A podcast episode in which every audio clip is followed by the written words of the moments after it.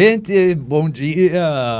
Sexta-feira. Tava com saudade aqui, viu? Passei, é, é, passei duas semanas sem o estúdio, sem o, o Friday. A audiência já estava perguntando. Tava perguntando, imagina. É. É. Gente, um prazerzaço hoje receber, não aqui, até estamos testando um formato diferente, né? É, o Leandro Vieira, que é da Oracle Brasil, o Leandro está em São Paulo. Falávamos agora há pouco aqui nos bastidores que ele vai vir a Ponta Grossa para comer um alcata na pedra. Famoso churrasco, exatamente. É. Já falaram muito bem e eu estou devendo essa visita para vocês, pessoal. Pois é. Mas o Leandro é VP de vendas e relacionamento eh, com empresas high-tech da Oracle Brasil. Puta, muita história bacana. 14 anos de Oracle Brasil, né? Vai ser muito bacana. E para acompanhar esse papo aqui, não podia faltar o Maurício, né? Que é CTO da, da KMM e uma bagagem enorme de, de tecnologia como a gente diz, para fazer as perguntas boas. Maurício é conhecido aqui por isso, Leandro. É o cara que faz as perguntas chatas. Ele, ele né? que aperta, ele que aperta né? Não, fica aqui é. no papo de, de é. bar, descontraído, o Maurício ele chega aí naquele apertão. Né? É isso aí. Não, é. Prime, primeiro spoiler é que o Leandro não faz select, tá, gente? Então, se você ouviu, é o Leandro da hora, então o cara faz select, não tem nada a ver com isso. Tá? Nada fica, aí, fica aí que é outra história. É outra história. E o Friday a primeira, Eleven... Acho que a última vez que eu fiz foi na faculdade, tá bom? Essa é legal que eu posso contar para vocês essa daí. É, e o Cassinão, né? Isso aí. Que, que é sócio e diretor na, na Imbix Ventures comigo. E a gente vai acompanhar esse papo bacana com o Leandro. Portanto, você que nos assiste, fica aí com a gente. Tem muita história boa. Fica aí. Capitão, roda a vinheta pra gente.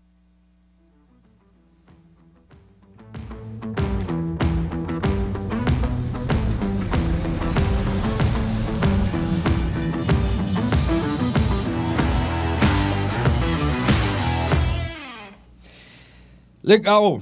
Leandro, eu quero começar te perguntando assim, porque é, eu, eu sempre tinha esse sentimento, puta, a Oracle é uma empresa distante, né? Pô, é a Oracle, né? Oracle do Brasil. Como é que vocês estão estruturados? Aonde que você Legal. fica? Como é que é esse, esse time? Como é que é esse relacionamento que você é VP né, com as empresas de tecnologia no Brasil? Legal. Primeiramente, bom dia para todo mundo, para nossa audiência. Acho que é um, um, podcast que vai ficar gravado, então quem estiver nos assistindo à tarde ou à noite também, boa tarde, boa noite para todo mundo. É um prazer imenso estar aqui com vocês, tá, pessoal? A Oracle do Brasil, para quem não conhece a Oracle, um super rápido é, resumão aqui da nossa história, uma empresa que foi fundada em 1980 e bolinha, tá? já tem mais dos seus 40 anos de idade, então já não é uma empresa tão jovem, é, foi uma das primeiras empresas, quando a gente olha por tecnologia, é, globais, né? Então, quando a gente olha a, a, transição, a gente tem, quando a gente olha a história de tecnologia, a gente tem a IBM como a principal empresa que começou a introduzir é, computação no ambiente de trabalho e depois, por consequência, no ambiente pessoal. E a Oracle ela sempre vem com uma tocada muito grande de trazer sistemas corporativos, né? Então, a gente nasceu de um primeiro projeto é, que o nosso fundador Lenny Ellison, que inclusive hoje continua como, como CTO da nossa empresa e ainda é o principal acionista com mais de 45% das ações, ele estava lá desenvolvendo um software para armazenamento de dados da CIA. Então você fala, caraca, que loucura, né? Então a principal agência de segurança norte-americana não tinha aonde armazenar os dados das pesquisas, das investigações que eles faziam e precisavam de um sistema para começar a organizar isso. Então a gente nasceu de lá. E aí a visão dele falou, putz, se isso serve para si, eu acho que deve ter outras empresas que talvez precisem disso. Né? Saindo do ambiente governamental e de segurança nacional, é, poder olhar para o lado é, de empresas e corporações que talvez precisassem disso também. Então a gente nasceu desse escopo e de lá para cá a gente vem tendo uma grande é, perspectiva de adesão de novas soluções, olhando para o mercado corporativo e como que a gente consegue ajudar esse mercado como um todo, indo para uma linha agora muito de cloud computing, né? olhando tanto para a parte de aplicações como SaaS, como também da parte de infraestrutura básica que nós temos hoje, que nós provemos esses serviços básicos para o mercado. E olhando especificamente o escritório do Brasil, o escritório do Brasil nasce ali em meados de 98, tá? É uma operação muito mais focada em vendas, então toda a parte de desenvolvimento ele é global, então ele acaba ficando espalhado pelas outras plantas no mundo. Estamos localizados aqui no escritório, na nossa matriz aqui local do Brasil, que fica em São Paulo, mas temos algumas outras filiais no Rio de Janeiro, temos uma base ali no Instituto Caldeira, ali no Sul também, que é uma, uma base importante para a gente. Né, Instituto então, Caldeira. Exatamente. Então a gente tem isso espalhado também é, para algumas regiões aqui no Brasil. E sempre olhando para o time que atende é, potenciais clientes, como a própria KMM é um cliente nosso, então um time muito focado nessa parte relacional né, com os nossos clientes, fazendo um pouco da tradução do que a nossa tecnologia por si só, com algum tipo de necessidade que esses potenciais clientes que nós temos aqui localmente, eles possuem. E é legal que você falou, Dom, a, a Oracle sempre teve uma história de atender grandes corporações, né? A gente olha assim e fala, pô, é uma empresa que talvez atenda, é, até por, por, essa origem, projetos da CIA, então sempre pensa em muito investimento e afins. E olhando a nossa jornada, basicamente, de uns 5, 6 anos para cá, onde a gente fez um setup de uma operação focada também para pequenas e médias, ela que veio através da possibilidade do advento da portabilidade de nossas soluções para a nuvem, né? Porque antes era uma empresa que vendia basicamente um produto, né? Eu tinha aqui um capital intelectual que foi desenvolvido, eu vendi o direito de uso desse capital intelectual para alguma empresa no mercado fazer usufruto disso. Então, armazenamento de dados, ERP, soluções de CRM. Mas no final do dia, a propriedade aqui era minha e o cliente usava para alguma necessidade dele pontual. A gente migrou 100% do nosso modelo para um modelo de isso. Então, do capital intelectual que eu tinha desenvolvido, que antes exigia um alto investimento, hoje, através de uma pequena mensalidade, todas as empresas é, podem fazer usufruto disso. Né? Então, essa foi uma grande mudança para a gente, tanto no que diz respeito à portabilidade dos nossos produtos, quanto essa cabeça de modelo de atendimento. Então, hoje, se a gente olhar, por exemplo, para a Oracle no Brasil, 25% da nossa operação de receita já vem das pequenas e médias. Então é, é uma, uma jornada legal que a gente está surfando agora também, um pouco desse nosso novo momento, tá? É, Leandro, essa, essa mudança aí, ela vem de, de algumas décadas aí, nas empresas mais antigas aí, as, as, as jovens senhoras estão precisando se adaptar, Microsoft passando muito bem, Oracle passando muito bem por essa adaptação também. A Oracle era muito famosa, Adolfo, por ser a, a, o estacionamento que mais tinha Ferrari lá do Vale do Silício aí nos anos 2000, cara. É, é, agora, mudando esse cenário, vindo do cloud e tudo mais, quanto por cento da receita da Oracle ainda vem do banco de dados, da propriedade intelectual, e quanto por cento vem já desse as a service? Legal. Não sei se pode abrir isso para a gente. Até São na linha, até, até, desculpe, eu vou até acrescentar mais uma, uma questão nessa, nessa questão do share, né? Porque a gente aqui no Brasil, e você usou o exemplo de fora, né? A gente tem ideia assim, até você brincou com o Select, né? Você fala em Oracle, é banco de dados, né? No Brasil Sim, é banco de é dados, é né? E como é que é o reflexo, até é, é, engrossando mais a pergunta, aqui no Brasil e fora, né? Em níveis mundiais, Legal. isso? A, a gente olha muito para o banco de dados como. É, continua sendo o nosso principal produto até hoje, tá, pessoal? Mas é uma herança que muitas vezes ela é bendita e maldita. Ela é bendita porque nos trouxe até aqui, como empresas líderes de mercado, principalmente quando a gente olha para essa parte mais de infraestrutura. E ela é maldita porque é um pouco do que vocês falaram. O mercado ficou muito carimbado com a Oracle. A Oracle só faz bem banco de dados. É, e acabava não olhando para a gente como uma empresa muito mais ampla. Né?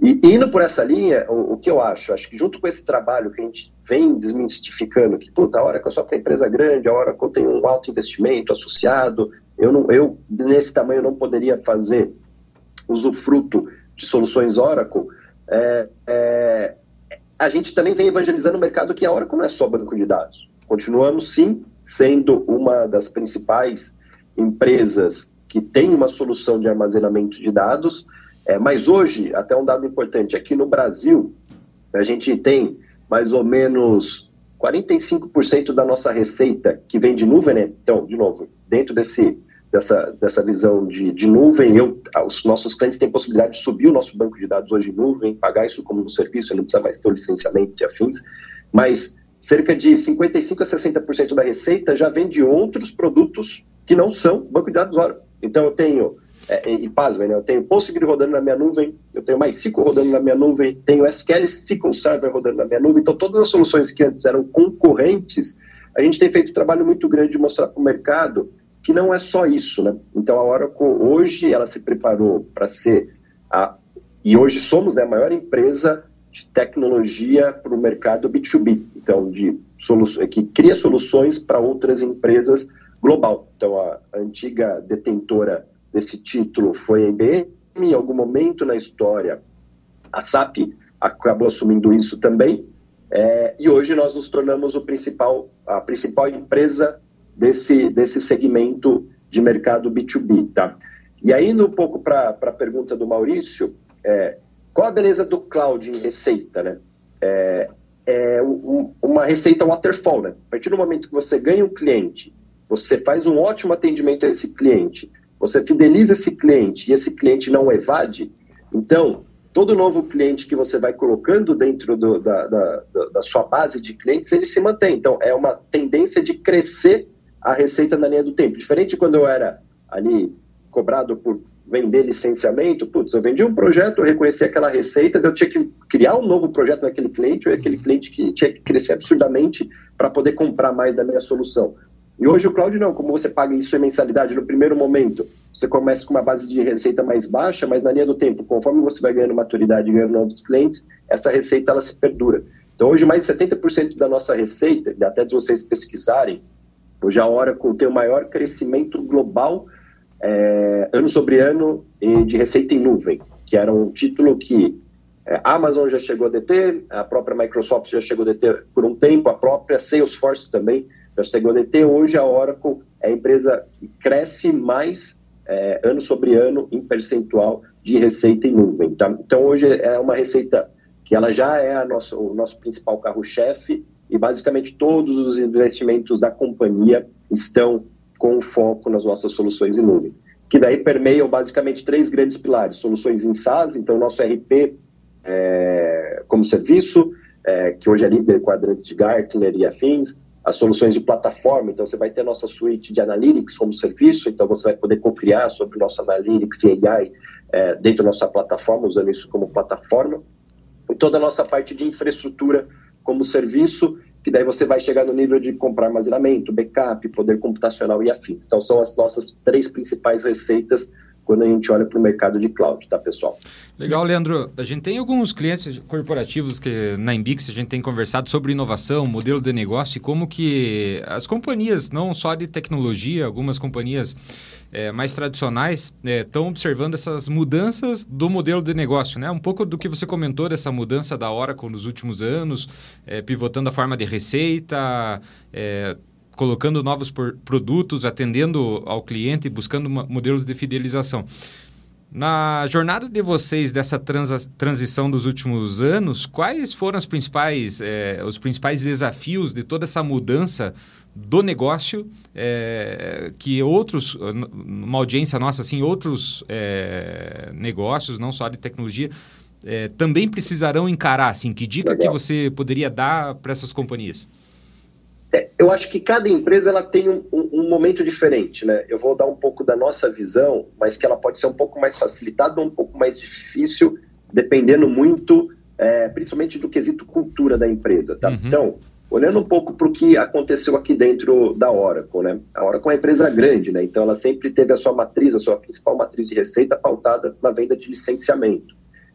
No primeiro momento, quando a gente fez essa mudança, é, como era algo que não estava dentro do nosso DNA vender serviço, porque, de novo, era uma empresa de produto, eu vendia alguma coisa para o meu cliente, ia lá, a responsabilidade dele, meu relacionamento com ele se limitava àquilo, então uhum. foi difícil para o time de vendas entender que era uma mudança muito maior do que só posicionar uma solução A ou uma solução B, é uma coisa que, putz, se o meu celular não estiver ligado 24 por 7, algum cliente meu me ligar e eu não atender, é, eu vou perder esse cliente. Uhum. Diferente quando eu vendia o, o, o, algum tipo de solução que naquele momento eu não, não tinha mais uma responsabilidade com o cliente. Então, atendia no meu melhor esforço, vamos colocar talvez dessa maneira. Uhum. Foi uma, uma, uma, mudança muito grande pela perspectiva de receita.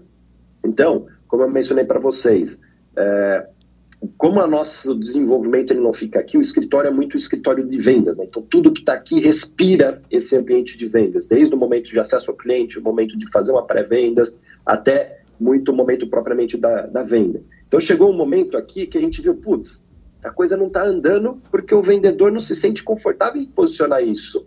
O que, que a gente fez para ter uma mudança drástica e rápida? Então, o vendedor não ganha mais comissão se ele vender o produto antigo ele só vai ganhar comissão a partir do momento que ele vende o produto novo. Fácil, né? então né? a gente foi buscando. Boa. Exatamente. É, a gente fala muito, o vendedor ele é levado pelo bolso, né? Então, 100% do comportamento dele está ali, onde ele vai ganhar, onde ele não vai ganhar dinheiro, pelo incentivo que você coloca nisso.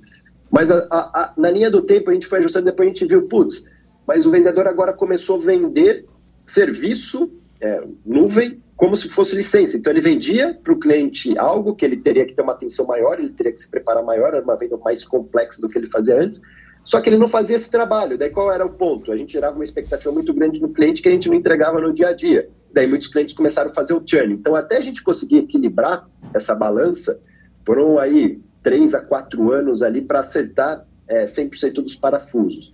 Mas se eu pudesse dar uma dica para quem está nos escutando aqui, que está passando por um momento parecido de troca de matriz de receita, uma, uma mudança grande no seu modelo de negócio, é: no final do dia, gente, são pessoas, tá? E as pessoas que ditam a cultura da empresa. Então, sim, a gente pode mexer num parafuso A, como por exemplo o parafuso de incentivo financeiro, que isso vai gerar algum tipo de mudança comportamental. A gente pode mexer no parafuso B, que é o parafuso é, talvez de trazer para o vendedor ou para quem está fazendo essa interação uma responsabilidade muito maior no ciclo de geração dessa receita, mas no final do dia tem que ter um trabalho muito, muito forte de disseminar essa nova cultura e o porquê das mudanças, né? Então, as pessoas elas são engajadas dentro de um barco a partir do momento que elas sabem o, o rumo daquele barco, né? Para onde eu estou indo, né? Mais do que talvez a gente trabalhar com incentivos, eu acho que o, o, o dia a dia é, é, super importante. E aí a gente começou o programa entendendo isso, de novo, entre vidas e vidas, entre erros e acertos. A gente começou um programa muito grande de mudança de cultura corporativa, que é muito mais uma visão, putz, é, a gente tem que olhar para outras N coisas que não só a visão do atendimento do nosso cliente de serviço, que no final do dia vão gerar um engajamento muito mais positivo no nosso dia a dia. Então, desde a parte educacional, de formar profissionais, para que no, fim, no, no, final do dia eles estejam capacitados para tocar essas operações com nossos clientes. Novamente, eu saio de uma empresa de produto, vou para uma empresa de serviço. Quanto mais mão de obra eu tiver, melhor. É, é, de novo, de disseminar essa cultura do conhecimento dentro de casa. Antes eu tinha um vendedor de relacionamento, passei a ter um vendedor especialista e que o cliente precisava se ver em, em, um porto seguro quando falasse com essa pessoa. Então, deixou de ser aquele vendedor que posicionava produto e passou a ser de fato um trusted advisor daquele cliente. Então, a partir do momento que a gente foi entendendo isso e incorporando isso dentro de uma mudança de cultura, a coisa fluiu. Mas não foi fácil, tá, pessoal? A gente passou aqui uns dois, três anos ali, perdemos pessoas que não se adaptaram à mudança, é, é, pessoas boas e ruins, né? Então acho que em todos os níveis, pessoas que não conseguiram enxergar o caminho que a empresa estava indo, mas hoje acho que a gente olha para lá para trás, e principalmente quem ficou e fala, putz, é sensacional o momento que a gente está vivendo hoje e tudo que a gente construiu lá atrás.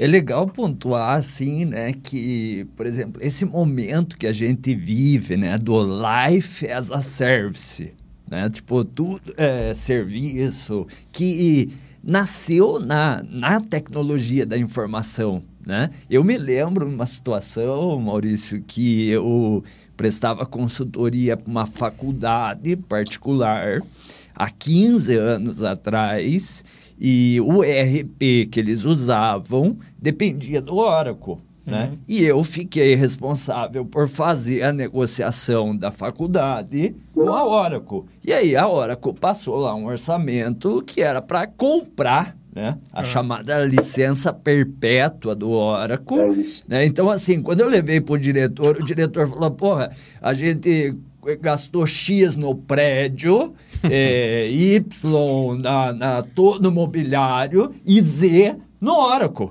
Né? E, porra, para botar na cabeça, né?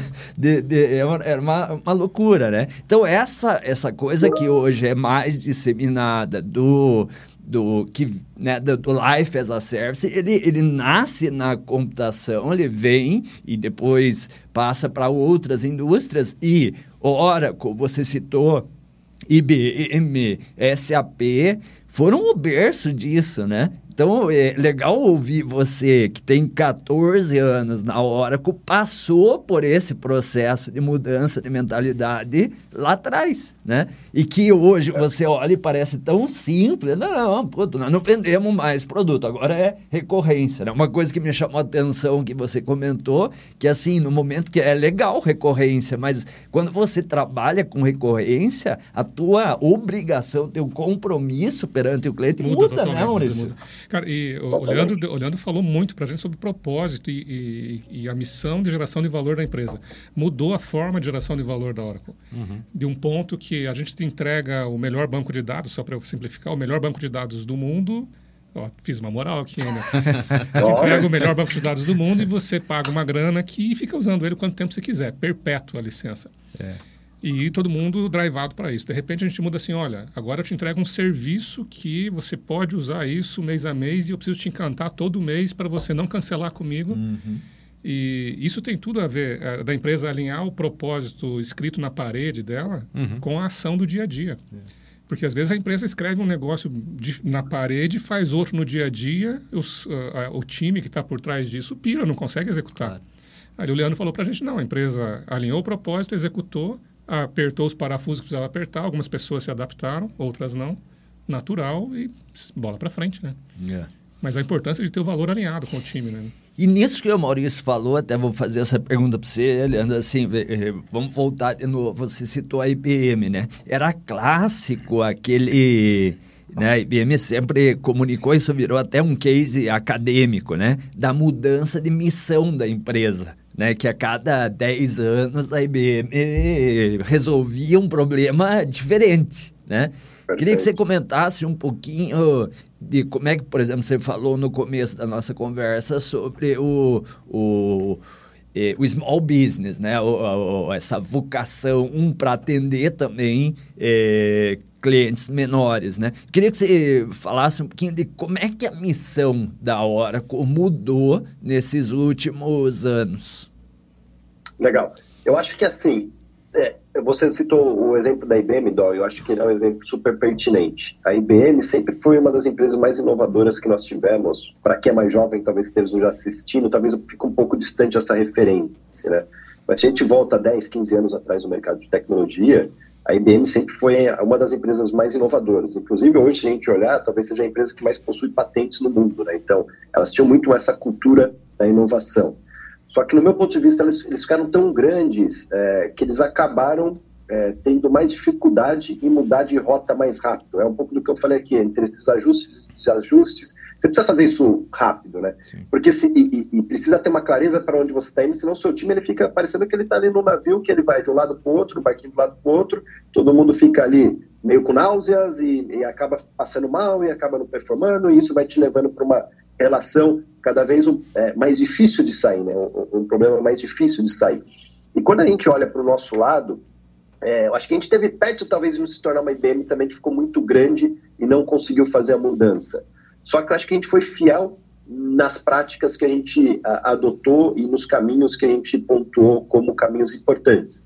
E um desses caminhos foi o atendimento às empresas de menor porte, né? Então, desmistificar um pouco essa cultura. Como você mesmo falou, putz, eu estava lá na, numa universidade, é, o reitor te colocou ali para negociar com a Oracle, o valor era o valor do prédio. Putz, isso é incabível, né? Então, a gente vai limitar muito o nosso modelo de, de atuação e globalmente a gente vai limitar muito a quantidade de clientes que a gente pode atingir. Então, é, e, e, eu acho que essa cabeça ela, ela mudou muito com o advento também de nuvem, né? Como você falou, começa muito com essa cultura do as a service, a life, life as a service, tudo as a service. É, a gente teve que se adaptar a isso, né? Porque a barreira de entrada ela ficou menor. Então hoje você tem empresas surgindo é, e mudando o mundo que até, novamente, se a gente volta 10 anos atrás, como a barreira de entrada no mercado de tecnologia era mais alta, precisava de investimento uhum. maior, você não tinha capacidade disso, você tinha poucas é, venture capitals, por exemplo, colocando dinheiro para ver se determinadas teses parariam de pé. Hoje é um cenário totalmente diferente. E se a gente se não se adaptasse a isso, é, também a gente seria um player fora, fora do jogo atualmente. E essa experiência que a gente teve com o mercado de pequenas e médias, acho que ela foi um inception para a gente olhar para esse, essa visão como um todo. Então, quando a gente novamente, fez uh, o startup dessa operação dentro da Oracle para atender pequenas e médias, as nossas soluções em nuvem ainda engatinhavam. Então, a gente não tinha muita clareza para onde a gente ia, só que a gente tinha convicção se a gente continuasse transacionando com os mesmos clientes, tendo essa relação com os mesmos clientes, a gente seria uma empresa limitada no nosso crescimento. Né? Então, foi um propósito que ele foi é, declarado e falou, putz, gente, a gente tem que ter um modelo de atuação para esse mercado. E quando a gente olha para a América Latina, foi um setup, e isso é um, bom, é um lado bom de trabalhar dentro de uma empresa grande, né? Porque quando a gente fala de um start, uma startup dentro de uma empresa grande, já começa grande, já começa com investimento, já começa com dinheiro. A gente fez um, um startup dessa operação com 500 pessoas na América Latina. Então era gente para caramba para atender esse mercado. Porque, de novo, como eu não vim com uma cultura de atender pequenas e médias, que é uma cultura muito mais self-service, é uma cultura onde a gente atrai o cliente através de marketing, de inbound. É, a gente falou, putz, uma vez que a hora que não tem essa cultura, a gente tem a cultura o quê? De pessoas que detêm relacionamento com clientes, então a gente tem que colocar pessoas para começarem a ter relacionamento com esse mercado, a gente começar a evangelização desse mercado. Então, acho que aí fica mais um ponto para quem está nos ouvindo. Não tenta fugir muito da sua cultura. Se você, é, de novo, nunca é uma empresa que fez determinada coisa, só não, não entra naquele é importante conhecer, é importante saber quanto, como que você pode tirar proveito daquilo, mas não foge muito da sua cultura. Então tenta adaptar. É, a gente fala muito, né? O Google chegou meio com uma disrupção no mercado de tecnologia, né? É, de uma maneira mais leve de tocar uma operação corporativa, uma maneira mais criativa. Então, uma empresa que todo mundo olha com, com desejo de conhecer, de trabalhar, de, de, de interagir. É, mas a cultura do Google ela não serve para Oracle. Talvez a cultura do Google ela não sirva para uma outra empresa que está nos escutando aqui, que talvez tente sim pegar algumas práticas que são importantes e comprovadamente de sucesso, incorporar dentro da sua cultura, mas não mudar 100% a maneira como você atua. Então foi um pouco do que a gente falou, putz, precisamos entrar em determinado mercado. O que, que a gente faz bem? A gente faz bem pessoas que atendem clientes de uma maneira personalizada. A gente não faz bem atendimento, talvez, através de um fluxo de inbound, onde é muito self-service, é muito cliente, ele precisa ter isso. Então, tá bom, então vamos fazer um setup da maneira como a gente conhece, vamos incorporando essas práticas na linha do tempo e vamos adaptando o nosso negócio on the fly. Mas vamos se mover, né? Não vamos esperar também para ver. Então, acho que é, é um pouco dessa tocada, de novo, de adaptando sua cultura, enxergando as oportunidades para também não se transformar numa empresa estática que é, sempre vai fazer a mesma coisa com os mesmos clientes sem ter uma perspectiva muito grande de crescimento. E um detalhe bem importante Leandro, é que fazer isso com quando se tem dinheiro em caixa tem que ter coragem, né? Porque ou seja, se tá, o negócio está indo bem, está dando resultado e tudo mais, por que, que eu vou mudar? Tem aquela historinha de time que está ganhando não é. se mexe. Não, às vezes precisa mexer, como ele falou, sempre respeitando a cultura e tudo mais e, e... mas enfim, precisa coragem para mexer nisso, né? Falando em coragem, cara, eu lembrei que numa história a Microsoft sempre foi vista como concorrente nos sistemas operacionais do Linux, né? Alguns anos atrás aí, de repente mudou a cabeça o mindset aí, trouxe o novo lá e agora o Linux está incorporado dentro do Windows uhum. e, ou seja, podemos chamar isso de co-petition aí no mundo da inovação, Sim. ou seja, uhum. né? A hora que eu tenho alguma história similar aí para enriquecer aqui para gente, ou seja, que de alguém que Muito. era vista e agora já é parceiro e está tá junto? Acho que um é o caso dos bancos de dados, né? Que ele falou do cloud, né? Que Sim. tem bancos, acho que uma uma situação Isso, a própria, isso, a própria história com a Microsoft. Hoje, grande parte dos workloads de armazenamento de dados que rodam na nossa nuvem são em banco de dados Microsoft. Mas aí a gente tem dois casos super emblemáticos, né? É, e aí, talvez dando um, um passinho para trás, né, a cabeça da sociedade ela mudou, né? Como a cabeça da sociedade mudou, ela também puxou uma mudança muito grande no mercado, né? Então a gente sempre teve uma cabeça muito de escassez, então eu preciso ter um determinado bem, e hoje é cada vez mais uma cultura de acesso, né? Então não preciso ter um carro, preciso sair do ponto A e chegar no ponto B. A gente sempre teve essa cabeça de competição. Ah, não, eu preciso deter determinado market share ou determinada indústria. Para uma cultura cada vez mais de colaboração, eu não preciso dominar tudo, eu preciso saber quem são os players que vão estar comigo dentro dessa jornada, que vão facilitar a minha entrada, para que a gente faça algo que no final do dia, para aquele indivíduo, para aquela sociedade ou para aquela empresa, ela seja positiva. Então, acho que essa mudança também é, da sociedade, ela vem drivando muito a mudança do mercado e a maneira como as empresas ela, ela se comportam. Né? E não é diferente com a gente. Então, é, esses super relevantes aqui, junto com a Microsoft. Estão uma concorrência, é, tanto os casos são a B3, que é a Bolsa de Valores aqui nacional, e a TIM, onde esses dois clientes estavam analisando todos os cloud service providers, né, todas as empresas provedoras de soluções tecnologias em nuvem, é, em um determinado momento a gente olhou para o projeto como todo e falou, putz, acho que sozinho a gente não vai ganhar esse trem, cara. Se a gente sentar, talvez, e, e fizer parcerias com alguma ou algum outro provedor, a nossa chance é maior. E naquele momento, os dois provedores, uh, nos dois casos, a gente sentou e fez uma parceria com a Microsoft e ganhamos as duas concorrências. Isso gerou até uma interconexão entre os nossos data centers. Então, hoje o data center da Oracle e da Microsoft são interconectados e a gente tem, como se fosse uma latência, entrando um pouquinho no lado mais técnica, local ali, é, de comunicação dentro desses dois data centers. Que é um pouco, acho que, a cabeça de novo da sociedade, né? Eu não quero só ter é, roupas da marca A, não quero só ter um tênis da marca B, eu quero ter essa possibilidade de diversidade, né? E quando a gente ia muito para o modelo de negócios, é, há um tempo atrás, era muito assim, não, eu tenho que ganhar essa competição, custe o que custar, eu tenho que passar por cima do meu concorrente, e cada vez mais a gente vê esse sentido de colaboração junto com uma competição, cada vez mais cada um olhando para o que tem de melhor e no final do dia pensando genuinamente para quem está do outro lado. Né? Seja ele novamente um indivíduo, seja ele um cliente, é, que, de novo, quando você presta um serviço com excelência aquilo que você é bom, a chance daquele potencial cliente falar bem de você é maior, então você vai ganhar mais mercado, a chance de você não ter problemas, que você tem que fazer um investimento maior para contornar aquele problema, ela se reduz, e a satisfação da, daquela, daquela empresa, daquele indivíduo que está do outro lado, também ela é muito maior. Né? É bacana, hein, Cassiano? Isso aí eu acho que vale reflexão de qualquer perfil é. de empresa, né? Porque eu tava, eu tava justamente fazendo isso enquanto o Leandro estava falando, né? E como é que eu olho para meu concorrente, né? Será é. que eu vejo ele como um inimigo? Ou será que eu não deveria, de repente, baixar um pouquinho a guarda e olhar assim, de repente, por que, que a gente não pode ganhar dinheiro juntos em alguns negócios ainda?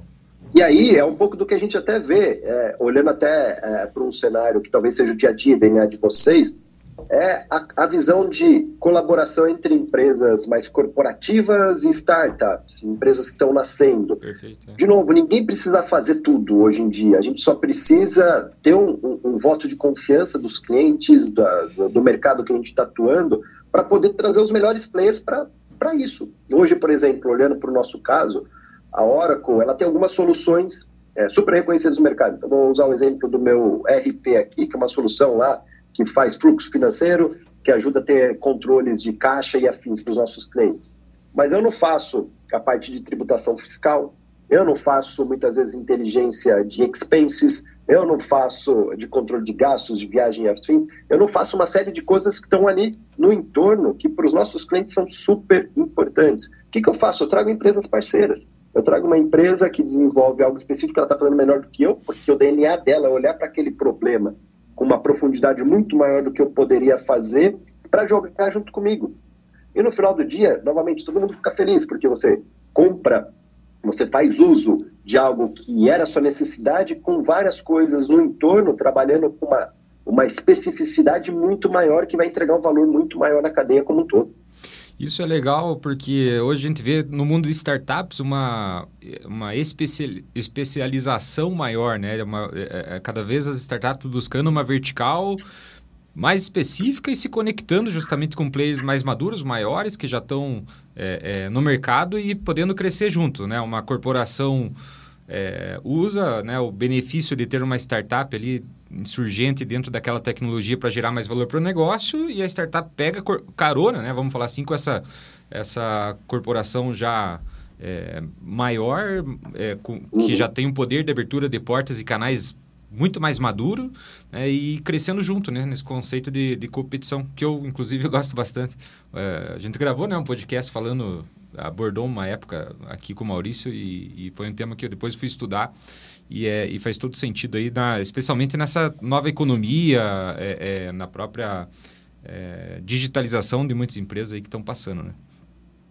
Faz todo sentido. Eu acho que a gente está num momento de mundo tão legal, né, que a gente ficar olhando para para esse viés competitivo, acho que talvez ele não ele não faça mais parte. Eu, acho, acho ok, eu acho que são tem pontos importantes, mas acho que cada vez mais ele vai tendo menos protagonismo no momento de sociedade qual a gente está vivendo hoje, né? É. Leandro, é, só para a gente não ser acusado de que nós usamos o título do podcast só por um apelo marqueteiro, né? Vamos. então, o título diz assim, né? Comportamento do mercado de tecnologia, o que esperar em 2023. Perfeito. Nós, a Embix, nós conversamos, como o Cassiano comentou, bastante com startups né, que estão, né, por óbvio, iniciando uma trajetória empreendedora e com eh, corporações, com grandes empresas, Perfeito. com médias empresas. Né? De um lado, as insurgentes, do outro lado, as incumbentes. Para esse público, até pontuando isso, eu gostaria que você eh, desse esse, essa resposta, esse panorama como é que você enxerga o que, que esses dois atores Legal. podem esperar do mercado né, de tecnologia, até considerando toda essa confusão uhum. que foi em 2022, layoffs e tal? Queria que você falasse um pouco disso. Legal. Eu acho que é, para a gente olhar o mercado de tecnologia, do, a gente nunca vai conseguir fazer isso de uma maneira efetiva se a gente não olhar a sociedade como um todo. Então, nada, a tecnologia nada mais é do que um, um, algo que vai viabilizar uh, alguma, algum tipo de resolução de algum tipo de problema que a nossa sociedade esteja vivendo. E para a gente olhar o futuro, é, é, sempre bom também dar dois passos é, e olhar um pouco o passado, né? o que, que a gente viveu nesses últimos três anos. Então, acho que a pandemia, por mais que esse assunto já esteja super batido, ela acelerou muito a, né, a nossa visão de como a tecnologia é importante no nosso dia a dia quanto sociedade. Né? Eu lembro como se fosse ontem, parece que a gente pegou esses dois anos e eles foram super acelerados, porque meio que a gente recortou esse tempo, né? Às vezes a gente fala assim, não, tal coisa aconteceu há tanto tempo, falou, mas teve dois anos de pandemia e no mês, fala, puta, o que, que eu fiz nesses dois anos, né? Porque assim, acho que as nossas marcas emocionais, né, que é onde a gente vai recordando no tempo, como viagens, é, é a gente teve muito escasso durante esse período, né? É. Mas olhando um pouco para isso, lembro como se fosse ontem, lá, aquele março de 2020, quando tudo fechou e a gente teve vários clientes nos ligando e falou, putz, cara, eu não consigo te pagar porque minhas 80 lojas estão fechadas, eu não consigo pagar porque as minhas duas, três lojas aqui estão fechadas, eu consigo te pagar porque minha frota de ônibus não pode sair aqui da rodoviária para levar passageiros, eu não posso te pagar porque eu não consigo, meus aviões estão aqui, eu não consigo voar. É, e quando a gente olha para isso, é, eu lembro até hoje, né? Eu corri com a minha esposa e falei, amor, a gente tem que congelar comida aqui, comprar um monte de coisa, porque a gente não sabe se vai ter é, aonde comprar ou se vai conseguir. Então, é, é, é, é, louco a gente pensar por isso, mas é algo que a gente viveu tão recente que eu acho que ele ressignificou muita coisa que a gente fazia. E sem entrar em temas é, polêmicos, como a ressignificado do trabalho e afins, eu acho que ressignificou a maneira nós, como sociedade, pensamos a, a, forma como a gente vive, né? Eu acho que muito das tendências que a gente vê agora, é, daqui ao futuro, ela tem um rescaldo do que foi esse período.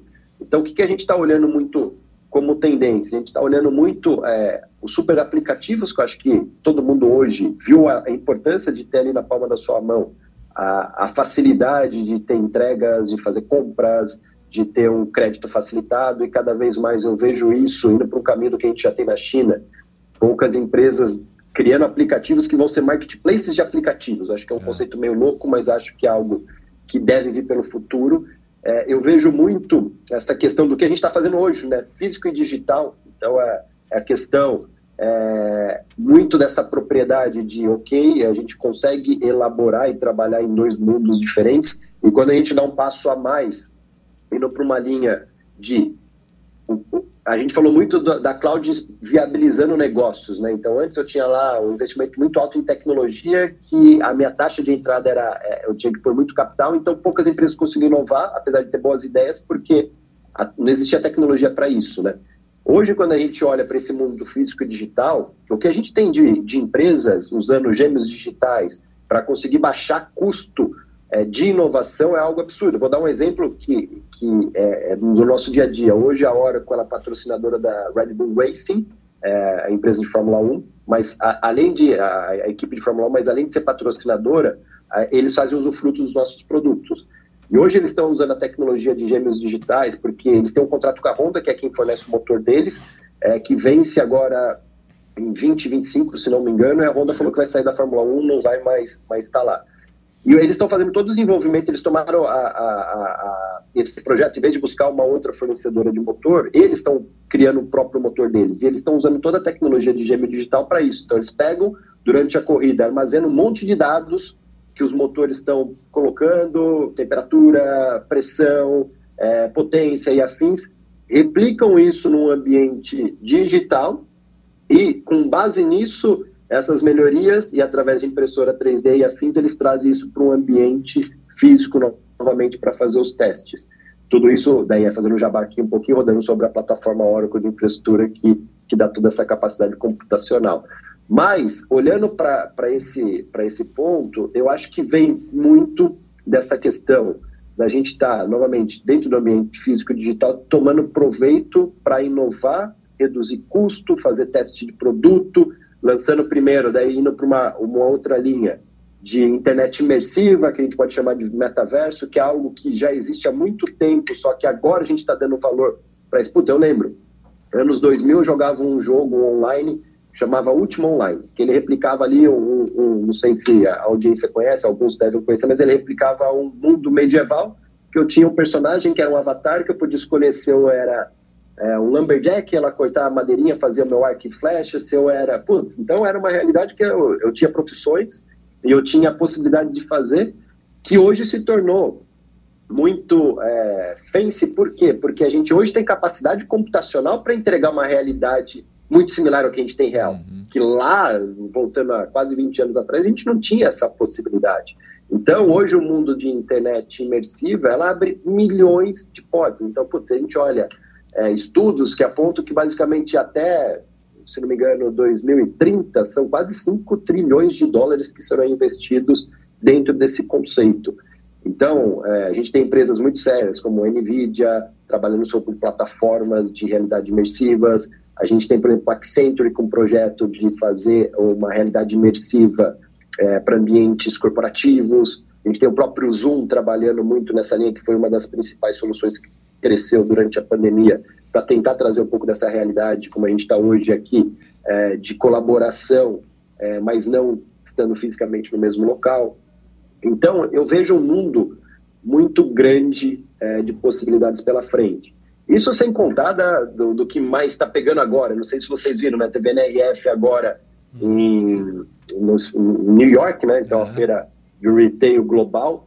É, e todo mundo ficou apaixonado pela vitrine da Louis Vuitton, que tinha uma robô imitando a, acho que é Kusama, que é quem, quem uhum. tem a, que fez lá a, a, aquela collab com a Louis Vuitton para uma linha específica, um robô imitando ela, pintando, que eu acho que cada vez mais vai estar inserido na nossa vida. Tem, a gente tem visto aí o chat de PT, que, que todo mundo está falando que pode ser o novo Google, que é nada mais, nada menos do que um motor de aprendizado ali de, com inteligência artificial, que pegou todos os dados disponíveis de texto na internet e está ali pronto para responder suas perguntas. Então, eu acho que tem muita coisa legal vindo. Só que, ao mesmo tempo, e aí eu acho que é, é o grande ponto que a gente tem que levar aqui para o nosso dia a dia, a gente não pode se deixar encantar por isso e é, olhar isso que muitas vezes, muitas coisas elas ficam por um, muito tempo como jargões, né?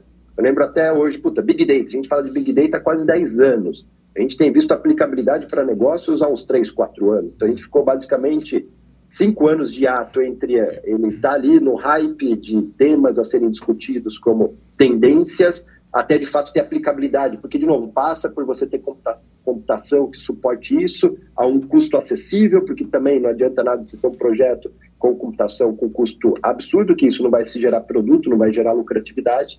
É, então, acho que o, o grande ponto tem muita coisa legal vindo. Mas quando a gente olha tanto uma empresa de um mercado corporativo mais tradicional quanto uma startup, a gente só tem que tomar cuidado para a gente não perder o foco do que realmente é o nosso negócio. Putz, eu, quanto varejista, eu tenho que vender, escoar produto. Eu não posso, talvez, imaginar que alguma dessas coisas, ah, não, mas eu, quanto varejista, talvez tenha que olhar para o metaverso, tenha que ter uma iniciativa no com certeza, mas acho que a gente não pode só perder o foco é, que nós temos com a nossa atividade fim, e não deixar que esse, muitas vezes esse, essas tecnologias que estão hoje como tecnologias que podem apontar para um cenário futuro, é, que façam perder nosso foco. E aí, talvez a minha principal dica aqui, principalmente para quem é de empresa tradicional, é que busque uma startup que tenha o DNA a fazer isso. Tá, uma primeira experiência que você queira ter como metaverso, uma empresa tradicional do setor de varejo, por exemplo, busque uma startup que já faz isso. Uhum. Aqui é a hora que a gente tem até um exemplo disso. A gente criou aqui a loja Conceito. O que, que é a loja Conceito? A gente tem um espaço de inovação aqui chamado Casa Oracle. Dentro da, da Casa Oracle, a gente criou um pedacinho ali e replicou é, uma experiência que é uma experiência digital e física de alguém que está querendo comprar com base nas nossas soluções. Então, tem o nosso CRM por trás, tem um, um push notification que é enviado através de uma régua de relacionamento para aquele cliente que está passando na frente da loja. Mas a gente trouxe um, um, parceiro nosso, que é a VR Glass, que é uma empresa especialista no metaverso, e ela criou a mesma experiência que a gente tem física da loja no metaverso para tentar fazer esse casamento de, de, uma compra que foi abandonada ali no metaverso, que ela pode ser continuada fisicamente ou vice-versa. Mas, de novo, não sou eu o Oracle fazendo. Eu tenho sim a plataforma, ela está rodando sobre a nossa infraestrutura, mas ela tem 100% do know-how porque ela vive e respira isso todos uhum. os dias. Então, acho que a maneira mais legal, mais produtiva e que vai gerar mais resultado em curto prazo, é, quando a gente olha para todas essas tendências que vêm, é buscar quem já está fazendo isso para uma primeira experiência para colaborar com você dentro do desafio, conhecimento que você tem de uma determinada indústria, de uma determinada atividade fim, com o conhecimento daquela inovação que pode ser exponencial e, de fato, pode nos direcionar para os próximos anos. Que legal. Eu, eu, eu, queria só fazer um adendo, Dó, porque eu acho que tudo que a gente falou nos primeiros minutos tem a ver com as tendências para esse ano. É, me permita fazer um resuminho. A gente falou um pouquinho sobre foco em cliente. É, primeiro, a hora que eu focava só em cliente grande, de repente passou a focar uhum. em um uhum. outro mercado. Isso exige coragem e eu acho que as empresas precisam avaliar isso. Será que eu estou focando? É, foco é indispensável. Se eu não estou focando, eu estou errado. Quem é o meu cliente, né? Exatamente. Mas saiba quem é ou quais são os seus perfis de cliente e atue uhum. voltado para ele. A gente falou sobre uh, vender um produto que custa o valor de um prédio ou cobrar uma mensalidade. Uhum. Eu tenho que fazer o que é melhor de verdade para o meu cliente. É, e se eu não estou fazendo isso na minha empresa hoje, é, isso é uma tendência fortíssima e isso as empresas de tecnologia principalmente estando ou não com dinheiro em caixa elas precisam passar a fazer isso a gente falou sobre co-petition isso também não é nada novo. A gente deu o exemplo da Microsoft, deu o exemplo da uh, Microsoft com Linux, Microsoft com Oracle, tá recheado de exemplos no mercado. Tem o chat GPT que o, que o Leandro falou, né? Exato. A Microsoft é uma que está... Tá apoiando. É. A Microsoft é muito boa nessa questão de, de co-petition. Mas, enfim, se você está olhando o teu concorrente como concorrente, cara, essa é uma tendência fortíssima do mundo que você precisa virar a mesa agora. Ou seja, em 23 você tem que passar a olhar o teu concorrente como um possível parceiro e fazer negócio, não é ficar no hype, como o Leandro falou ali. No discurso. É, só no discurso, ou seja, fazer isso acontecer. Então a gente falou de cliente, de valor, de concorrência, a gente falou um pouquinho só sobre dados.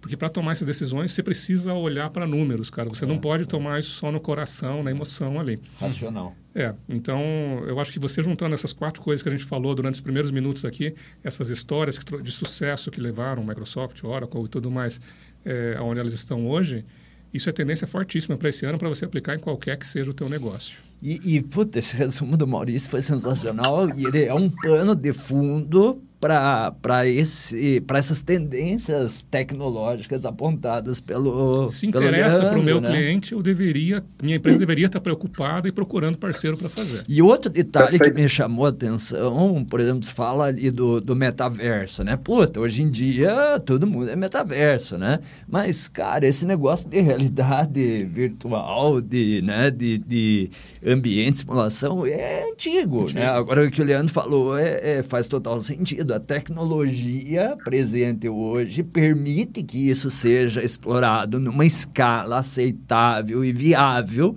para as corporações, né? Então, assim, a corporação tem que pensar assim, que não é só um frisson isso, né? Isso vem né, de um histórico e, como bem explicou ali o Leandro, é, precisa tomar uma ação, fazer algo, experimentar, ou, novamente, como o Leandro falou, traga uma startup próximo de você, né? O Cassiano acrescentou isso, né? Faça a inovação aberta acontecer de fato, né? Acho que é por aí. Eu... E, e, eu acho que se eu pudesse complementar, talvez só pegando claro. o, o, ponto de vocês, é. Muitas vezes a gente olha tendências e olha, o nosso primeiro olhar vai para a tecnologia, eu concordo 100%, né? É, tendências não necessariamente são só tecnologia, né? Não passa só a inovação não necessariamente ela está voltada só à tecnologia. Você mudar às vezes o modelo como você atua, é, de parceria com seus competidores, como a gente mesmo mencionou aqui, mudar o modelo como você hoje vai ao mercado e faz a venda da sua solução. Isso também é inovação. É. E muitas vezes a gente Total. cai nas falácias de tentar seguir esses buzzwords. Ah, não, para inovar eu tenho que uhum. ter tecnologia para caramba, eu tenho que olhar essas tendências. Não, a inovação para cada empresa é uma coisa distinta porque cada empresa está num momento distinto. Lógico. Então, se você é uma empresa mais tradicional, a inovação para você vai ser ir para o seu cliente de uma maneira diferente. Se você é uma empresa mais tradicional, a inovação para você vai ser colaborar mais com sua concorrência. Então, acho que a gente também precisa saber quanto empresa e quanto indivíduo, até olhando como nós, como pessoas físicas, né? a gente é o nosso, é, o nosso CEO de nós mesmos. Né? Então, onde a gente está e para onde a gente quer ir, como que a gente também trabalha essa passo a passo sem levar, de novo, aquilo que eu dei exemplo da própria cultura Google. Eu não vou colocar 100% de uma cultura que não é minha dentro de mim é, ou que não é minha dentro da minha empresa. Eu vou fazer bem um pouquinho de cada vez para melhorar todos os dias, para melhorar dentro desse ano que tende a ser um ano muito bom para todo mundo, né? Acho que sem Copa do Mundo para não tirar atenção, sem eleições para não tirar o foco, sem a pandemia que acho que agora de uma vez por todas acabou, então acho que tende a ser um ano muito bom para a gente como um todo. É. Muito bom, e muito bom começar esse ano com esse baita episódio, é. aí, grande episódio. Muito obrigado, Leandro, pela participação. Maurício foi realmente um dos, acho que dos mais inspiradores que a gente conseguiu tirar mais é, reflexões aqui eu e o Doc, na minha opinião, foi Dol, mas Lógico dos que, que, a gente tem participado. Não, você falou episódio, Essa... eu acho que nós temos que trazer uma playlist, é. Leandro, né? foi, foi, realmente não, muito bom, vários cases um de. próximo de... eu tô devendo um pessoalmente. É, então, é. tá esperando aqui. Um, eu não queria cobrar assim, mas já que você se auto cobrou, beleza. É isso aí. e fico muito feliz e satisfeito de poder recebê-los aí. Acho que é, é, a, essas reflexões finais também a gente consegue é, levar né, para todos os mundos de empresa tradicional, empresa de tecnologia, startups, buscar o equilíbrio, focar no cliente, ter o foco no, no, no propósito, na cultura, fechar é, esses parafusos aí com, com prol da inovação, do desenvolvimento tecnológico, desenvolvimento de pessoas. É, de crescimento e tudo mais. Então, e agradeço... Se você não sabe por onde começar, procura em Bix ou procura a Hora, porque é um bom começo. o AKMM. é, e agradeço a, a participação de todos. É, agradecemos aí a nossa agenda semanal com inovação, Friday Level Podcast da Embix, eu, Cassiano e o Dol aqui, que somos hosts desse podcast, que busca democratizar, levar o acesso à inovação, à tecnologia e a esses temas tecnológicos modernos para negócios tradicionais, negócios de tecnologia, startups e para toda a sociedade. Valeu, gente, um bom final de semana e até semana que vem. Valeu! Obrigado, pessoal. Um abração. Até a próxima. Até.